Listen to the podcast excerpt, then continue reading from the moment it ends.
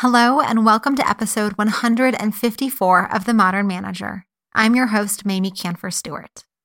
First, a warm welcome to Ann G., Gretchen B., Emma R., Troy H., Tanya B., and Christy W. Wow, you are all the newest members of the Modern Manager community, and I am so glad that you have joined me. If you aren't yet a member, head on over to themodernmanager.com slash join to learn more and check out what it's all about. Now, today's episode is about managing managers. I was a guest at fellow podcaster Dave Stachowiak's leadership group, and I got a question about managing managers and what is different about this role from managing individual contributors. So, I want to say thank you to the person who raised that question because it inspired me to do this episode. So, if you have ideas for topics that I haven't yet covered, please let me know. You can send me an email or message me on social media, and you can find all those in the show notes. But I always want to make sure that the topics I'm covering and the guests that I have are relevant to you, so all ideas are welcome. Now, the reality is that many aspects of managing managers is the same or really similar to managing individual contributors.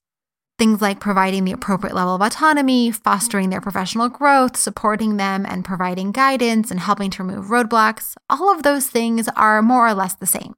But there are a few things that are worth noting in terms of how they're really different. So, this episode is going to focus on that 20% or so.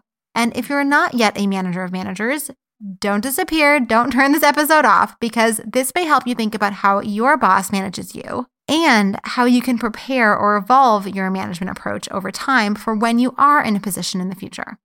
So let's get to it. You're listening to The Modern Manager, a podcast dedicated to helping you be a rock star boss with a thriving team. Whether you're looking to upgrade your meetings, cultivate your team, or grow as a leader, this podcast is for you. Now, here's your host, Mamie Kanfer Stewart. The most important role you have as a manager of managers is to cultivate those managers to be great managers themselves. We know that managers play an outsized role in whether someone is engaged at work. You may be familiar with the saying, people don't leave their job, they leave their manager. So, your ability to foster a strong division or work group or functional area or organization is based on your ability to cultivate the managers who work directly with the people down the chain. As you get farther from the front lines of an organization, your reach becomes much more indirect. You need your direct reports to uphold the values and culture that you're committed to because they become extensions of you. How they behave, what they encourage or tolerate will be seen as a reflection of what you value, what you think is appropriate. And in some ways, your managers are like your eyes, ears, and hands. They are the bridge of information, and it flows both ways. They have to bubble things up to you and transfer things down to their team. And of course, while your ability to lead and do your job depends greatly on the information flow, it also depends on your manager's ability to hire great people, to develop and support them to grow and succeed, and to foster a healthy culture in which people flourish and perform their best. And we sometimes forget about that second part and get overly focused on the former. Of course, there is work to be done, and we need really good information flow and good decision making and productivity. But all of those things depend on a manager's people management skills. Hence, your number one role is to support your managers to be great managers. So, this is what it looks like in action. But first, I want to clarify how I'm referring to different roles because we could get really confused in the language. When I am talking about your direct reports, the managers that you're managing, I'm going to call them your managers. When I am talking about their direct reports, the direct reports of your managers, the people two levels down from you, I'll call them either individual contributors or direct reports or your manager's team. And when I'm referring to your role, I'll call it a senior manager. As a senior manager, you have likely moved from a true hybrid role that is a mix of managing individual contributors and doing some of the work yourself to a role that is predominantly about managing people. You are now focused on the managers who are doing and overseeing the work, making you at least one step removed. And this change is important because it affects the work you do every day. Senior managers tend to spend more time working on strategy, culture, and the thinking work instead of the doing work which often means that we spend more time in meetings.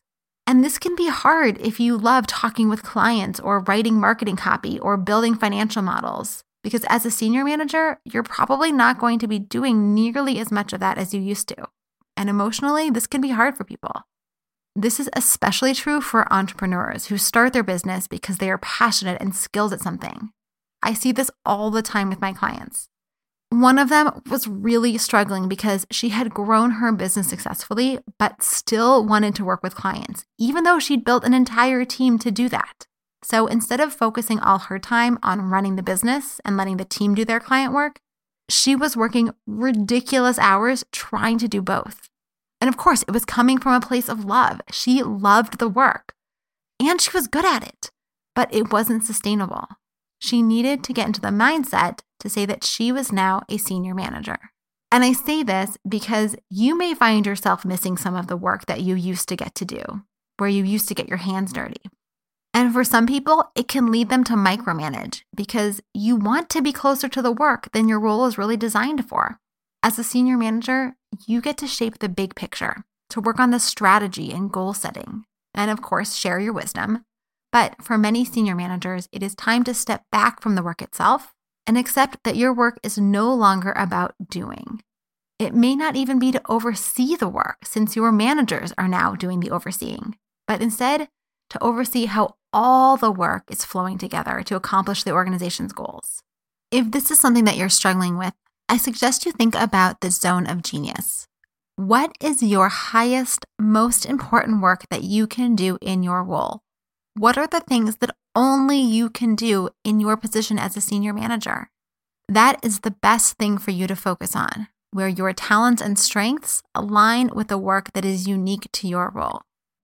And if there are areas that you need to develop or grow in, or things that you need to delegate, take those steps to do that but try not to go into the areas where you really have team members who should be doing that work. As my sister would say, you have gone from doing and deciding to coaching and catching. In essence, you are here to support and make sure that things don't go terribly wrong. And this can be a mindset change, and it is important to see the distinction between your role as a senior manager and the role of a manager. So, the way that I think about this is that there are three areas that are particularly different from a manager's role and a senior manager's role. And these are first, driving towards results, second, cultivating the manager's management capability, and third, clarifying guidelines. As a quick side note, I have included an infographic in the mini guide that shows where manager and senior manager roles are similar and where they're more different. And as I said at the opening, a lot of the overall approaches are the same. But these are a few areas that are different enough that they're important to understand how they change the way that you manage. So, first, driving towards results. Of course, managers are driving towards results all the time.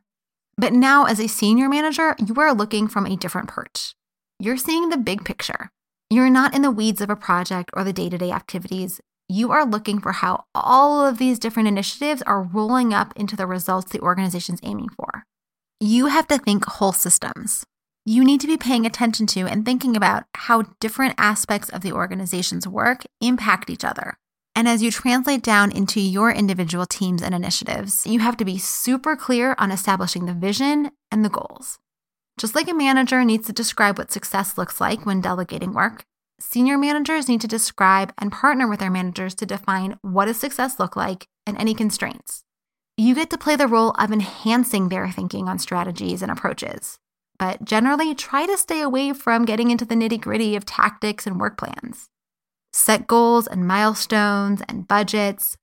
Define decision making authority and processes, but give your manager plenty of autonomy to flesh out the details with their direct reports.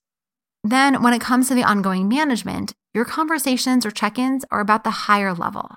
How are things coming along? What roadblocks is the team facing? You're there as a sounding board, a mentor, an advisor. You're gathering enough information so that you can see how the various initiatives or work streams are flowing together and to help cross pollinate ideas and information. You don't need to be worried about any particular small detail. The second area is cultivating the manager's management capability. In some ways, being a senior manager is similar to being an executive coach. You are now there to help the manager figure out how to motivate, grow, and support their people. Again, you get to play the role of a sounding board and advisor for how to navigate messy interpersonal conflict or help them figure out how to share important but sensitive news. To do this well, it helps if you can build your own relationships with their direct reports, but at the same time, be respectful of boundaries. You're their boss's boss, which comes with positional authority, and that needs to be protected and have the right boundaries. So you don't want to be their best friend, but you want to be known because knowing who they are will help you better coach your manager. So, to get to know your manager's team, you can attend project kickoff meetings as the sponsor of that work. You can also have skip level meetings as frequently as once a month or as occasionally as twice a year, depending on how many direct reports you'd need to meet with. These skip level meetings are an opportunity for you to hear from the direct reports how they think their manager is doing and let them share any ideas or feedback that they have. It's also a chance for you to hear from them about their career aspirations. What opportunities are they looking for? And this way, you can also help them grow in advance. Now, going back to your check ins with managers, your job, again, is to be their coach and mentor and advisor on dealing with their people. You want to check in with them on how it's going with each of their direct reports. What are they doing to cultivate each person? If they've got someone who's struggling, help them problem solve with how to deal with the situation. If they're dealing with a conflict, help them develop a plan to address it while minimizing damage. For as much time as you spend thinking about the work that they're doing, spend equal amount of time thinking about the people that they're managing. Lastly, as a senior manager, you're in a position where you need to have clarity around guidelines. When do people need to come to you for decisions, and when can they make those decisions on their own? What information do you need to know, and when, and in what format? Again, as a manager, there will be similar conversations, but as a senior manager, your level of responsibility goes way up. And the higher up you are, the more autonomy and responsibility your people expect and often deserve. So, getting clear on these boundaries or guidelines can help ensure that you're brought in at the right moments. I was working with someone a few weeks ago who was transferring authority to one of her managers, and she wanted to come up with a list of things that her managers needed to come to her for.